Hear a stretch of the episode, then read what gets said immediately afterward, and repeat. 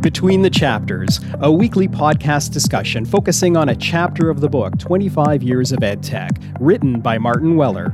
Here's your host, Laura Pasquini. Welcome to the episode. Today I'm with Alan Levine to talk about Chapter 1, 1994 Bulletin Board Systems, BBS. That sounds that sounds so exciting. I can hear the little like modem beeping sounds in the back. Listen, we're still educating the, the, any of the youth that are listening to this out there. What are they even talking about? like the fact that you'd be on the like the modem and someone in the house would pick up the phone. Mom, I'm online. yeah. Oh, Alan, thanks for joining to talk about this first inaugural chapter. I, I picked on you because um, I saw that you got a great little uh, quotes from within the chapter, and I was like, "What did Alan write about this?" Do do do do do. It was a great comment. That was like a blog post about this. Yeah, well, it was good, and and you know, I've I, I kind of Martin is just so much fun because um, he's he's he's he's like so nice.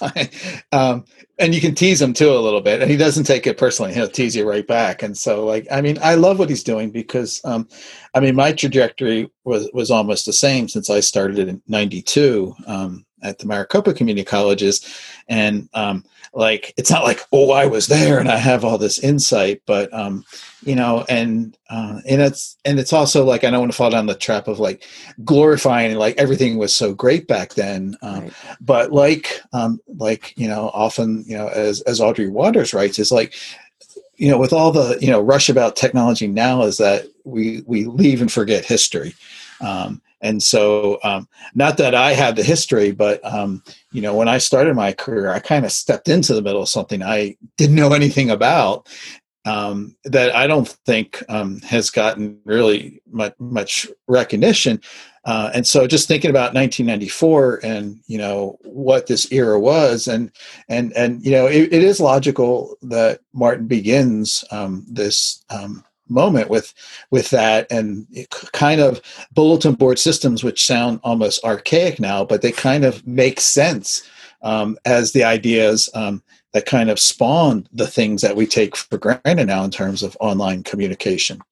Uh, so i don't you know i was saying earlier like um, i was aware of bbs's um, i was trying to remember i'm sure i tried one um, but I wasn't really active in them. So I'm I'm kind of a lot of times, you know, I'm talking like a little bit secondhandish um, an awareness about um, what was going on then. Um, but you know, wh- when I started then, you know, the focus is all about you know I was interested in multimedia. Um, and uh, it was a lot of interest in in, in laserdisc, and um, you know, and this was even before you know CD-ROM was just kind of coming up as the medium but the idea about using um, interactive, nonlinear multimedia um, was was really interesting. Um, and you know, and you know, there's a lot of interest now in video, of course, because we're, you know, people think, oh God, we on video all the time in these Zoom meeting things, and um, and I'm just rambling here, but I was just listening to Jim Groom gave a talk, um, uh, uh and he's got this interest now in like other variants of video. Um, but you know, I remember that like um, my cousin went to Arizona State. He got his degree in ed psych in 1972. And basically that was ed tech in those days. And I remember David, I said, well, what was, what was everybody interested in there? It was all about 16 millimeter film. It was about using that as, as a medium. So um, it's all a way of saying like this stuff, it, it's old, there's stuff before it, um, and it has some sort of influence as to where we are now. Yeah, I don't think that can be forgotten. And I think the starting of this chapter, it's funny to think about BBS and bulletin board systems because, like, we did use them. Like, I was trying to think of like what would I used, and maybe would I count IRC chats? Would I count like other like would you even jump into like craigslist at some point? Like there's different forms of what we know of like bulletin board systems outside of ed tech um, but i think some of these initial electronic forums or electronic based communications and bbs actually as martin said like he says it it really started the forerunner of what we know of social media. And this might be what we have to think of now as threaded conversations and it's still what happens on the daily on these different platforms and services and i don't think it could be forgotten and um, whether you were started in that community college in arizona back in the day i think it does say what i think i found most interesting what you said is we had no idea what they would become. Like that's the thing. What the heck is this? And why and how are people going to use this and will this matter? And that's a great question. Did you think about that? Like when you're in the early 90s and you're kind of like huh. I i could like say what i thought. I don't know exactly if I, w- I was thinking about that. Uh, the um the thing about you know it i don't think it's as much about the threaded discussions. It was kind of the fact um and, and maybe uh, at that time um, it had the advantage of the fact that it was more insular and isolated because there wasn't this big vast communication pool. So um, and you went to these things um, because of and there's a name for it. It's just like interest driven communities. Um, so people formed a, a, bbs because they're interested in ford mustangs or they're interested in leo tolstoy. And so there there was a way for people to find other people with similar passions and interests who necessarily they didn't you know rub elbows with during the day. And that's what the early bbs has provided. Um, and there's a huge barrier to get there. I mean because the, the, technology you know you know when you read about the early you know in the 80s the development of the modem it's like um, it was like it, it, was not only expensive, it was hard to figure out how to do. Um, and running one of these things was a big undertaking. Um, and um, if you really want to know the history about it, um, is, is, to look at the work of um, uh, uh, Jason Scott, who's with the Internet Archive now, he's got this great site about the history of, of BBS. And I just found having watched there's a, there's a whole documentary, an eight-part documentary um, that's about this this early era um, and what it meant for people. So, did I think about you know where it would go? Um,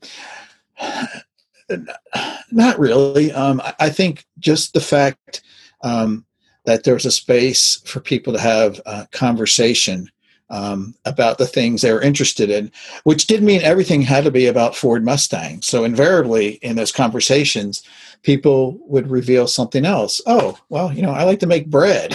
it's like, oh, I like to make bread too.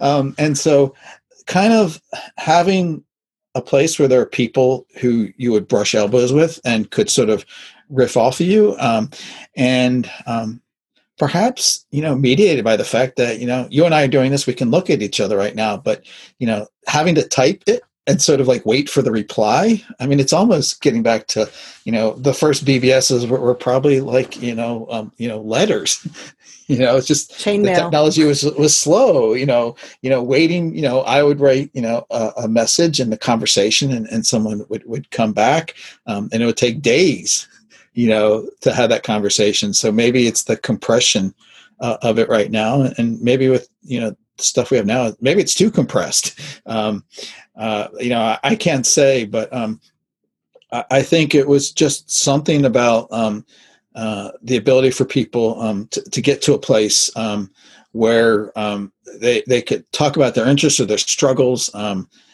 and you know i guess what wasn't there was kind of the the implications like that information would be used about them or it'd be collected or or, or um, it had you know impact. Um, it was more about just the things we were talking about. It wasn't like this whole layer of of oh now there's like a political you know context for everything or um, someone is in there and um, they're trying to manipulate me. Like that wasn't there at all um, but back to your original question, did I have any idea where this would go? Um, I just think from the very first, um, like little small things that I remember doing, um, the greatest thing was was contacting someone from like another part of the world um, that you would never get a chance to have that connection um, and, have it be at kind of this level of, of communication. And so, yeah, there, there were inklings of that um, within um, some of the early text-based dialogue systems. Um, you know, think about the early when I went to University of Delaware in the in early 80s like there were i remember on the mainframe there were like you know multi-user games that we would play and it was just text and so um, some of it like about this chapter and the comment that, that Martin said was just like, you know, forgetting about um, how rich a text conversation could be. Yeah, you're saying two things that we need to hear right now. Maybe we need to slow down and have that buffer or that wait time between a, a conversation. One thing you posted was about it, the direct communication, but it was indirect, but it reached that community. So an interest group is like what my jam is, those communities of practice, right? So people are like, I'm invested in this community of inquiry or this community of practice or this interest area that that spun into things that we saw later like meetup groups um, that we see that people went to and you're talking about the 80s but in early aughts i used a where are we where are you now? or where are you now network and it was a traveling network. So if you were going to go and live in another country or go somewhere else you can ask people questions about it because and that's like 2004 5 so it wasn't that long ago that we didn't have all these social media spaces that we interacted and met. Like we've also flattened our communication to an extent across the globe. But has that helped us? That's a great question. I was like, I don't know. I think we need more pauses between what we write and what we think, and we don't have that anymore. Yeah, and you know the the BBS. I mean, it's pretty much you know now we think of them as like threaded forums, and so if you think that sounds old, like um, like there are so many of them out there. They're just niche that that are thriving right now. So um, I'm just thinking. I'm looking outside at my. I have a 1998 Ford F150, and like every time I need to figure something out, like I'm looking up, I end up in this um, intense threaded discussion forum of Ford F-150 enthusiasts. and, you know, that's as niche as it gets probably. Um, but like there is, you know, um, all kinds of obviously helpful things that you find there.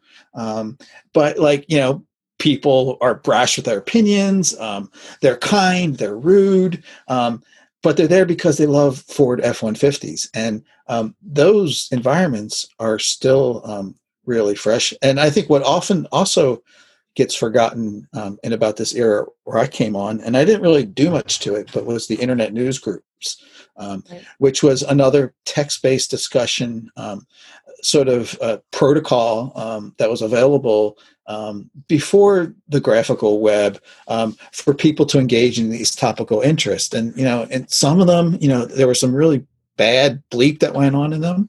Um, there, there, there was abuse. You know, it's it's like Reddit at its worst and its best. Um, but um, it was really rich and thriving, uh, based upon people, you know, typing words and, and pressing return. Um, so it, it, was messaging, um, and so that that's an interesting little era um, that kind of fueled, you know, you know where, where, Martin gets to about what they were looking at um, at the OU. Um, and so, uh, you know, I can talk about the the thing, the reason I jumped in with with my comment about what happened at Maricopa. But yeah, please do because it's funny to hear as you talk about. We go to these things for interest or learning, and yeah, we have text space for them all time. Hat tip to Reddit and others that maybe should be taken down offline these days. But it, it, it was a space at the time you went for interest. There was a little bit more anonymity that's one thing I will call out. And some people felt safe or maybe didn't because they were harassment. But some people went to forums for health concerns or uh, postpartum or PTSD. We like things that are now talked about maybe more openly, but there were safe spaces on the web that people could have these conversations that would feed back into a forum. But I don't know in Martin's chapter, and this is probably where you're commenting about, like he talks about the students saying that these ways that we're communicating online are less effective for getting help, tutoring, socializing, and saving time because maybe it was a wait time. But how did you find that in your experiences? Um, these answers are like, yeah, well, everything yes happened uh, under there, but um, I guess you know the the thing I always come back is it's it's like impossible to characterize an entire space like that. So, you know, you yeah. know, people's like, oh, well, Twitter's a burning dump fire, you know. well, yeah, it is, but you know, but like, there's so many things that happen in there that, that are so. Like, how do you deal with the fact that you know you can't really paint? And, and for you to say that, that means you have to read every tweet. and sort of do a, a, meta-analysis of it, which which is impossible. So we all base it upon our individual experiences there, um, yeah. and, and, what we know uh, of others. Um, I guess you know, and I'm I should have gone back and looked at that post that that Martin wrote about this. Um, some of it is just because I've been um, sort of like doing my own bit of 20 some years ago about when I started. And, um, you know, I didn't even know what I was walking into when I got this job at Maricopa. In fact, it was a lark. I, I was totally unqualified. And um, uh, my um, the person who hired me, uh, Naomi Story, bless her heart, um, who taught me about storytelling, she thought there's something different about me. um, and so if, if it wasn't for her, I'd, I'd probably, I don't know where I'd be, you know, you know, some geology prof somewhere. Um, but I mean, Maricopa, I mean, some people know about the system, but um, what they did, um, they were thinking about this stuff in the 80s. I mean, they they put in um, computers first for some efficiency means, but um, there were VAX mainframes put on all the campuses to to manage things and and curriculum. Uh, but there's also people thinking about asking like, how do we use these things um, for teaching? And and you know that's what I didn't even realize about. There was like this incredible there. Um, you know, we talk about stuff being driven by pedagogy, et cetera. Um, but it, it, really happened there. So um, the thing I mentioned, um, this platform called Electronic Forum, um, was developed in 1990. And it didn't come from a techie, it came from an English teacher at Glendale Community College named Karen Schwalm. Uh, amazing person. And I really, I kind of like want to reach out and find out where she is in the world. She loves motorcycles. I know that about her.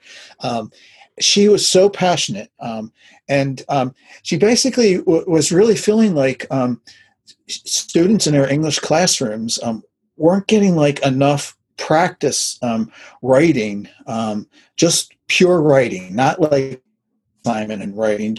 You get better at writing by writing. And got this idea that she wanted something um, where students could have a journal, um, an electronic space that they could do, you know, at home or out of class or in a computer lab. And initially, it was called the Electronic Journal. And um, you know, and then you know, think about like you know, there had to be like she worked with um, an incredibly um, savvy tech guy named Chris Zagar who developed this. Um, there had to be a way sort of like create a space where only students in English 103 could communicate. So, and that's very that's like mundane now, but that was a technical task was how to separate the writings of one group from another. But um, some of the big components that were introduced there is that came from her is that um, students who wrote there could write under a pen name. So you wrote about anonymity. So that was a feature of the system that came from you know a pedagogical standpoint. Um, and so um, it really was all about wanting to. Um, I'm looking at this article I found. The original purpose of the journal was to improve writing skills. It was to be writing for learning rather than writing for evaluation. Mm-hmm. And here in 1990, like this is what she says. What we discovered was the journal gave a voice to silenced or marginalized students. For instance, a student who never spoke in class was very active on the journal, contributing over 20,000 words in one semester. And so what they found was that this electronic journal space, um, which was really a place where, if I remember right, it was all text based. Um, you know, any student in the class could write something and then other students would write in and give each other feedback. Um, and a teacher could participate or they could not. Um, but they could also like look and see and get some analytics, if you will, on the things and the ways that students were doing writing. But the whole purpose was to get them just doing more writing. Um, but what they found was there's uh, some incredible community effects within students in the class. So they would lend each other support. Um, they would sort of like go off in those tangents about their interest. And so it was kind of a mix of a structured and semi structured uh, place. And then it, it kind of took off because she used it she designed it for for english class but it went on to be used um, if there was a teacher who who was teaching um, legal uh, stuff. I'm forgetting the name for it but um, i remember reading that he really saw it because um, it was important for students um, in, in and recognizing that in 1990 that there was an importance to understand electronic communication and the legal implications of it. And what's the best way to do it do electronic communication.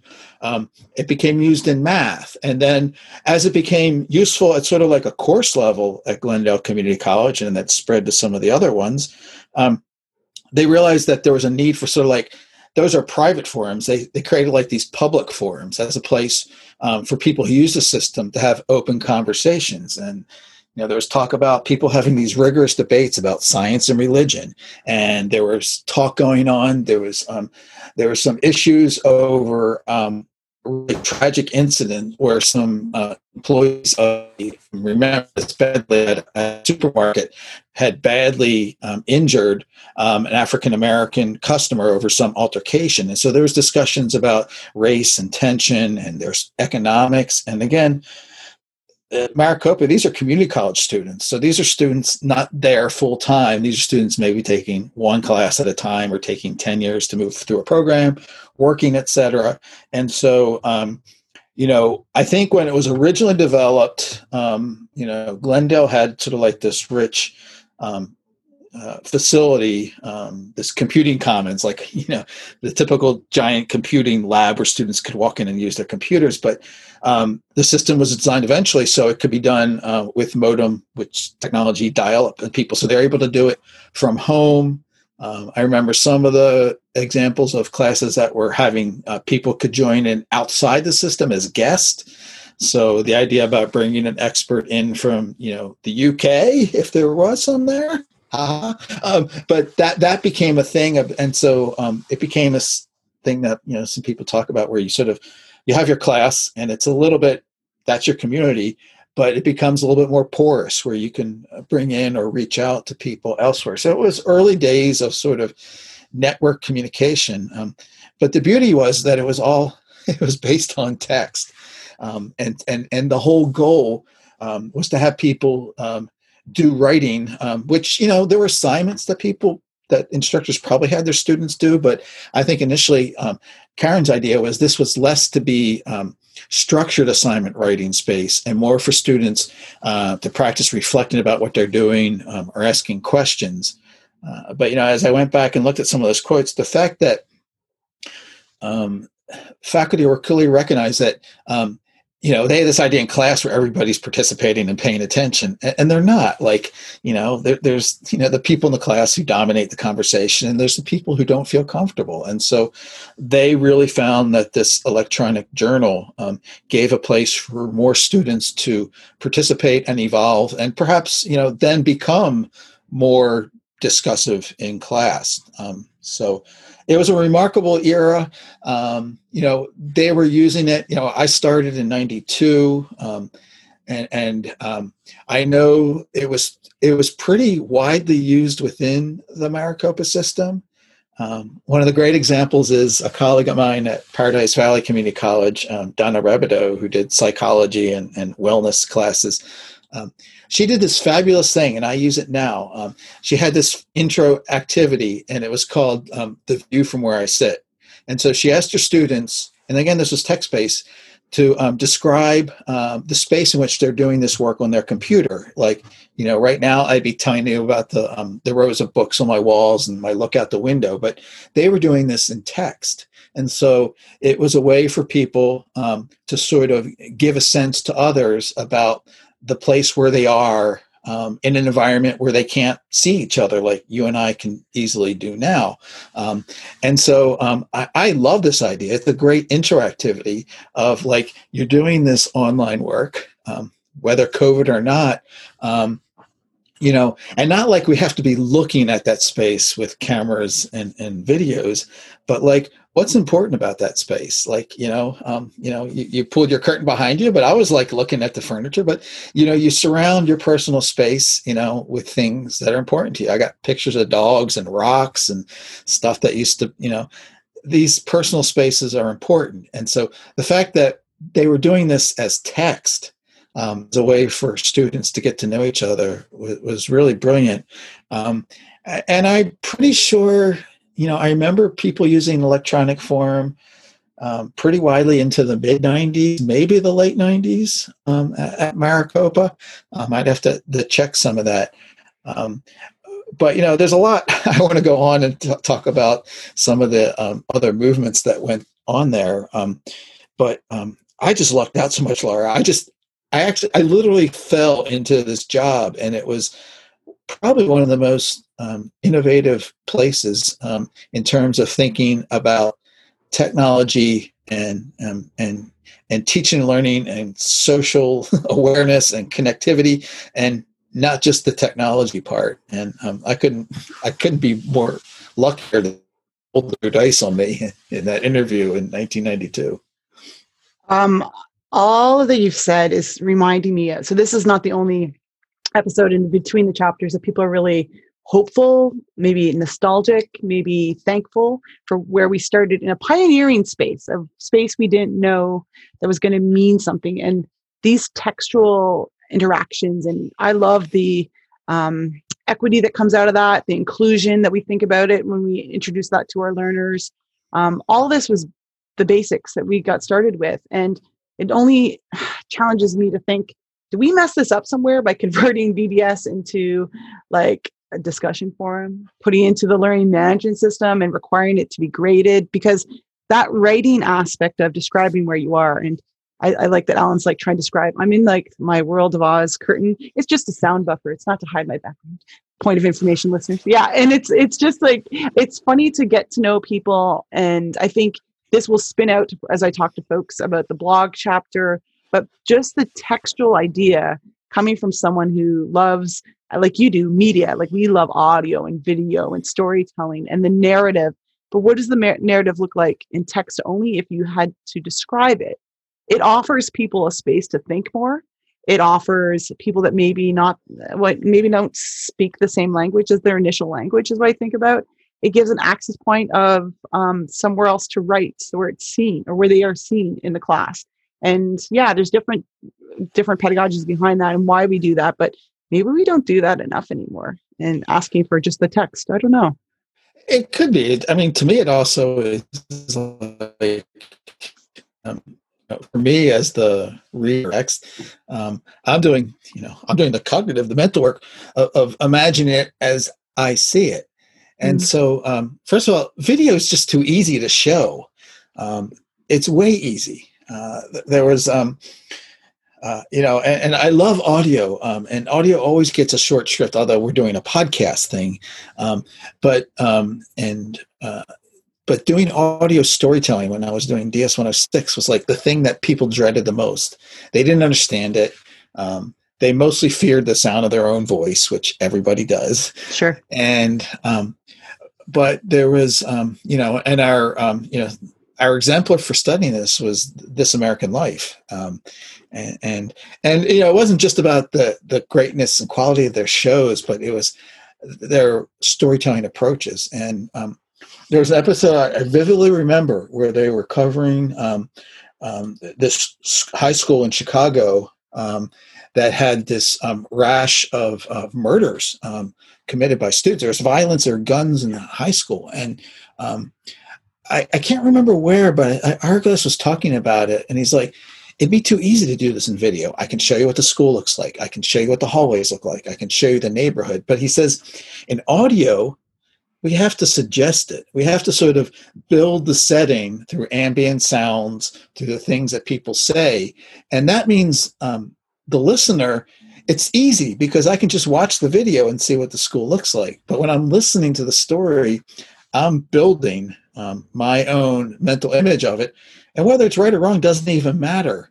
But that, when done well, should be more engaging and it's not like to say I'm like, oh, we just need to go back to text only and write letters and things like that. No, I, I love the media. Um, but there's so much, uh, sometimes we think we get overwhelmed with like how much media we can do. And, and um, you know, I love sometimes more working with you know media that has limitations and figuring out the creative ways around it. And so that's what was going on with with, with you know the bbs era and, and the fact that you know um, you know at the U, um, at martin's university the open university they were trying to say like you know what are the affordances of this technology that people are using now that um, we can put to use? Um, and so yeah whether the discussion forum um, you know I don't think it matters whether I don't think the LMS is, you know, there's a lot of problems, you know, and I hate the LMS as much as the next person. Um, but it doesn't mean it can't have good discussions. It's it's the things that we do in there. So, you know, if if we're doing the, you know, comment, post, and reply three times this week. Well, as a student, I'm like, oh, I'm just going to go through the motions here, rather than like, wait a minute, I'm like lost in this engagement about you know the you know the meritocracy of you know of, of blah blah blah blah blah. And um, I, I think when people kind of get drawn into something. Um, and lose the fact that they're there because it's an assignment or um, or that thing where you you do a web search for something um, and then like way at the bottom of the page there's a link to something that sounds interesting and then oh the rabbit hole. Yeah and it's a rabbit hole. And so um, you know my friend donna rebido i mentioned we, she did this great thing. We would do these presentations in the mid 90s about how wonderful the web was. And she said like next time you go looking for something on the internet write down what you're looking for on a sticky note and put it on the, on the side of your computer. Forget about it. Set a, a an egg timer 10 minutes later see where you are and how far away you got from that. It was it was like it's so classic of her. Um, but you know i'm working on a project now where someone thinks like oh don't put hyperlinks in. That'll be a distraction to people and they'll go away. And i'm like wait a minute. It's a web. Like you know that's the whole purpose is to make people be able to find those those, those rabbit holes. And um, if we don't construct or create experiences that have those doorways for people to get out and wonder, um, we're just missing out on so much.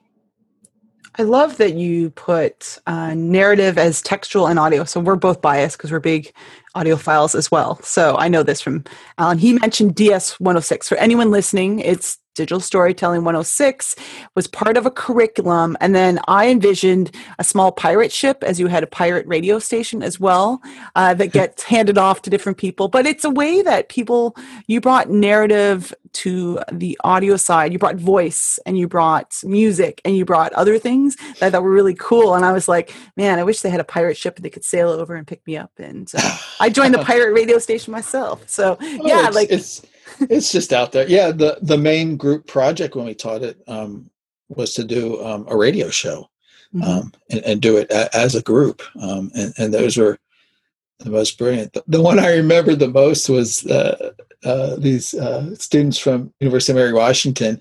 Um, their radio show was about the dysfunction of group project so they had every every trope. There was like the, the girl who just talked too much and, and just rambled on and on and got everybody distracted. Then there was the, the guy who didn't do anything and showed up drunk.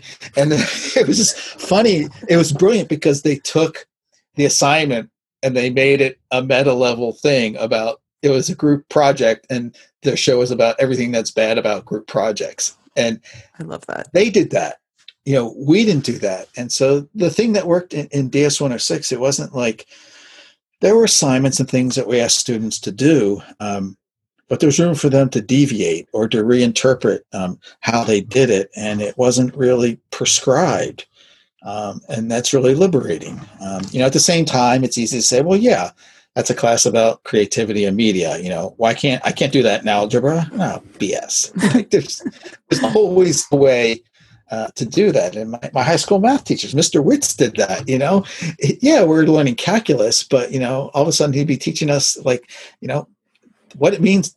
That's how you build bridges. You know, you can't have those giant cables without doing the calculus. And so um, there were, there were good teachers always create those, you know, whether they're rabbit holes or portals um, or opportunities um, yeah, how can you learn about economics? You can play Monopoly, uh, as my economics teacher in high school said, who may have been my father as well. We'll talk about that one later. And also, like, how do you learn probability? And it could be gambling, it could be chance and choice. And I think what's really neat about this initial chapter being like one of the first foundations is saying there is possibility with bulletin board systems that did lay the groundwork for people to challenge by choice. And sure, text was one way, but if you have um, textual discussion now, do people have ways that they can interpret an assignment and interpret a conversation communication? And we can now. We didn't back then, but the possibility and one of the challenges I'd say that stagnates that post one comment three is that grading aspect like if you're evaluating it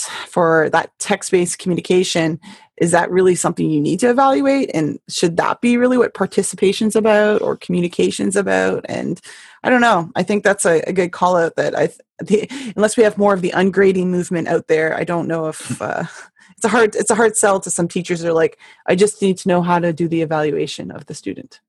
So, yeah. what are some lessons do you think? Like Martin talked a little bit about, um, and thinking about this infrastructure of just back and forth communication, and this was really I think you put it as, and he did too, the open and closed communication, or it's just the direct communication. It's expanded a lot. And I think like this is how we met on, as we said, Twitter. And we were really hopeful then, and I still am, that it's not all a dumpster fire and it's not all terrible. Uh, it's been co-opted by some bad actors, but that happens in a lot of places. So it's, it, I don't know if I always blame the medium itself. Well, sometimes looking at you, Zuckerberg and Facebook. But I will say, like, are we thinking about ways that we would value some of these BBS foundational things now? And I guess you said it once. It's like about storytelling in different ways. I love that you brought up this American Life, like radio, old school radio listening. I'm the I'm a CBC listener, Canadian Broadcast Radio, to podcasts that we're hearing. Do you see some of these foundations being played out today? I again, like, how do I see it all? Uh, yeah, I think so. I, I and I, it's too easy to sort of like lock it down to the um, the medium or the forum, you know, on, on Twitter. So um, uh, a lot of it is just the, the struggle. Um, was it danah boyd talked about it being, um, you know, private and public spaces. Um, so um, some of it is a way, you know, people invent code language to talk about things. Uh, you have to be in to understand what's going on. Um, it's probably more more of a challenge, and so I don't know if the answer is necessarily like, oh, we need more private spaces or more um, public spaces. I, I think um, we just have to like at our own levels and the way we um, teach and model, or figure out ways um, that within the dumpster fire we can have um, you know some great circle dances or, or things. So um, you know, and so uh, it's it's too easy to get caught up in everything that that's horrible and um, and forget about because um, usually, I mean, you know, the stuff that is horrible gets way more attention um, than the small everyday um, things that happen when someone just reaches out and says like, um, I don't know, something about what you said, Laura, makes me feel like you're a little bit concerned about the future, or um, you know it's true, my, my grandmother had that my grandmother you know collected the same sort of like you know patch quilts or um, the fact that like um, this just happened okay? You know my, my passion thing is is photography. And so um, my flickr photos like um, someone came across a picture I posted like eight or nine years ago. I mean, that alone of this. Um, I was at UMW and I printed out, uh, or uh, Tim Owens helped me print out a 3D butterfly um, because uh, my mom, who had passed away, had this thing about butterflies um, representing. You know, when you see a butterfly, it represents you know a loved one who's passed on, who's coming back to reassure you, and it was very sweet. Mm-hmm. And I'm like, wait a minute, mom, I don't believe in that stuff, but. Um, but maybe I do because you know you see a butterfly, and so I just like posted that story with the audio clip, um, and someone I don't know, I don't know where she is, um, just wrote a comment on this picture that's like eight or nine years old about how um, it was an interchange she had with her daughter um, who had seen a butterfly and her mom was asking you you know why do you you know why are you so interested in this butterfly? Like a typical mom daughter conversation. And her daughter said something about well you know grandma told me every time you see a butterfly think of me. And like i almost cried. Like wow. this person doesn't know me. Like but they they reached out and um you know maybe it's that bit about the way that um whatever it is, whether it's the text or um, it can be in TikTok, that that um, that we just have a little bit of exposed vulnerability, or um, or just do something at a person to person scale instead of this um, kind of trying to blast a message, like you know. So, you know, I, I probably delete more tweets I start writing about the current political situation because it's just like this isn't going to do anything and, and then i sound like i'm crazy or just like it doesn't make a difference and and yeah. so um, i think if we kind of if more of us could just step away from sort of like all the yelling and screaming and uh, do more of just the um, having you know smaller conversations in, in the big public space.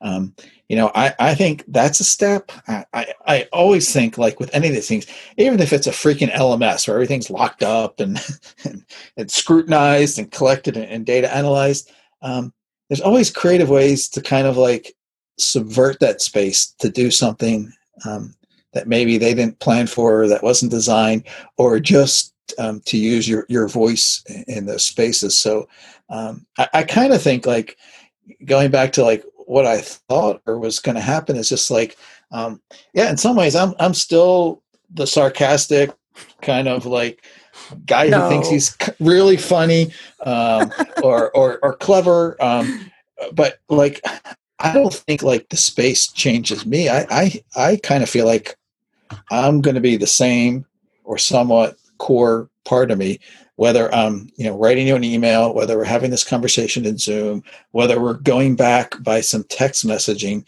there's elements of it's not like our full identity, but there's some kind of you know usness um, that gets transmitted, um, and that worked very well in, in BBSs because there wasn't much else you could do except pick up a phone and call someone or write them a letter, and like wait a minute, there's a way we can sort of like you know converse kind of in a public space um, with more than just you and I. But like, you know, imagine there were, you know, 200 people who could chime in on this conversation, uh, but not at the same time, which would be impossible to hear. Um, it's kind so of like what, I, what we do already. Like it's it's funny the spin-off of you putting yourself in. I, Flickr's a great example because that does share more of you, and I, I have an account too. I, I've been loving that for that community. But our blogs we do this in, we pop in more yeah. personal than not. And when you are open and open and sharing a little bit about you're thinking about not just the this is the thing i do but this is about me people like those are the most prominent blog posts. So i even think about what's the current discussion board that i'm stuck with at work is slack. And we just moved to it and i was like oh, i hate slack. But then i was like oh, there's a photo interest group? I'm into yep. so like i'm going to go to that slack thread in that channel um, because you're right people will go to the spaces that intrigues them um, that they want to learn from or that they're like wow i just learned a bit more about this person themselves and you're developing rapport. So i love that you brought that up because um, i think that's really what attracts people to meet one another and it is social even if it is um, in that old electronic forum or discussion BBS format.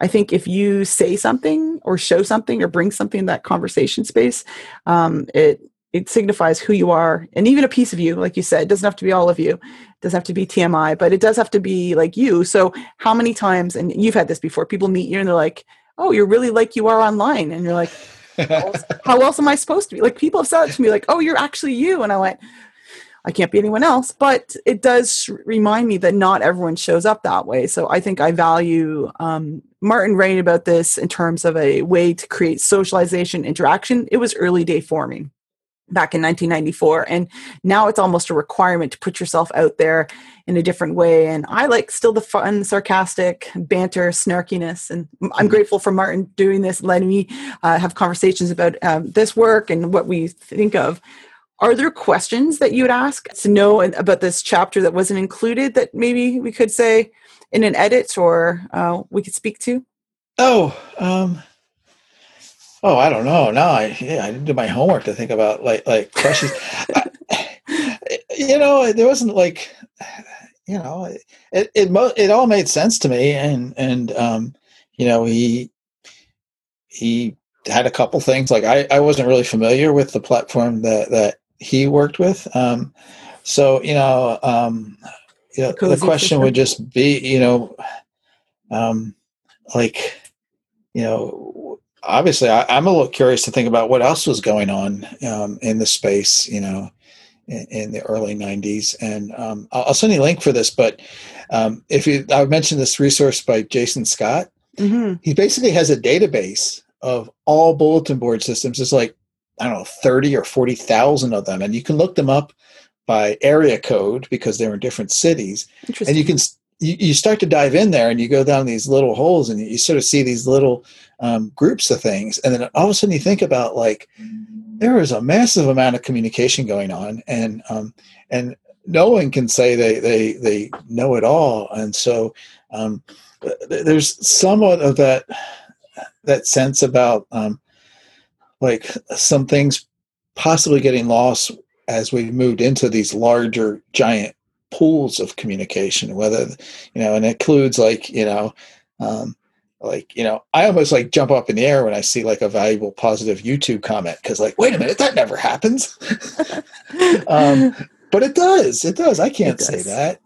Um, but it doesn't mean like a space is all bad and, and all good and so um, i get way more good things that, that i get out of twitter than bad i still do and and you know oh yeah because you know you know i'm privileged or whatever that kind of thing it's like I think no. If you if you kind of like kind of operate in it at maybe sometimes at the personal level, um, and think about like you know uh, you know and the things that go on between the private level of a, a direct message or um, but you, you can have those private messages in public too like you know mm-hmm. so you know you can mention something i can tweet something you know i'll do it to clint a lot um, and like probably only he and i know about that um, yeah but saying it in public is kind of fun and, and in a way and maybe that's just my thing so um, some of it is just about like um, you know, I, I don't, you know, I don't want to glorify the BBS era, but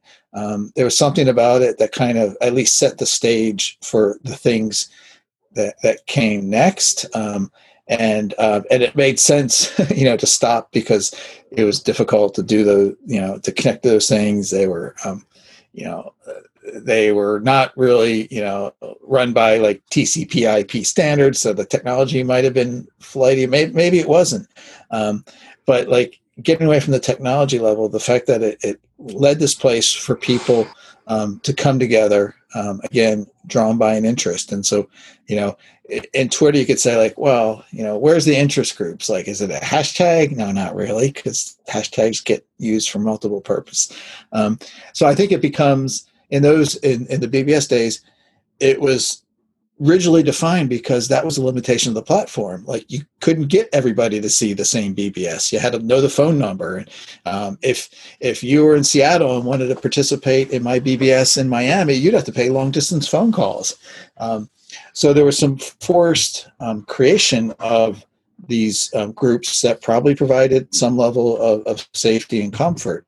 Um, and so how do, how can that happen now in a place where like everybody can sort of possibly see what you're talking about? Um, so I, I, think it just means um, the technology itself doesn't provide us those comfortable like separate rooms um, or bubbles.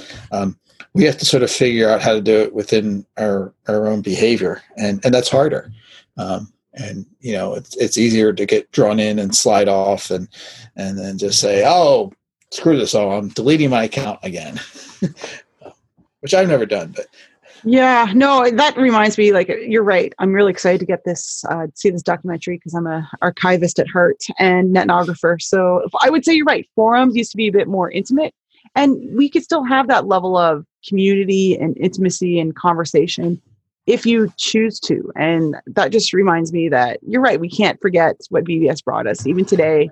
Um, maybe it's not a hashtag or maybe we're just not sharing our secret hashtags with you alan but maybe we will. Um, but i'll definitely include a couple of the things you mentioned in the notes for this episode because i think it's worth thinking back to what was versus what is and where do we want to be part of those communication spaces today? And maybe it's what we create and make the most of in public and maybe private forums. That is really how i'm, I'm thinking about it so thanks for batting this like BBS around a bit. Uh, it seems like an old topic, but still relevant, I think.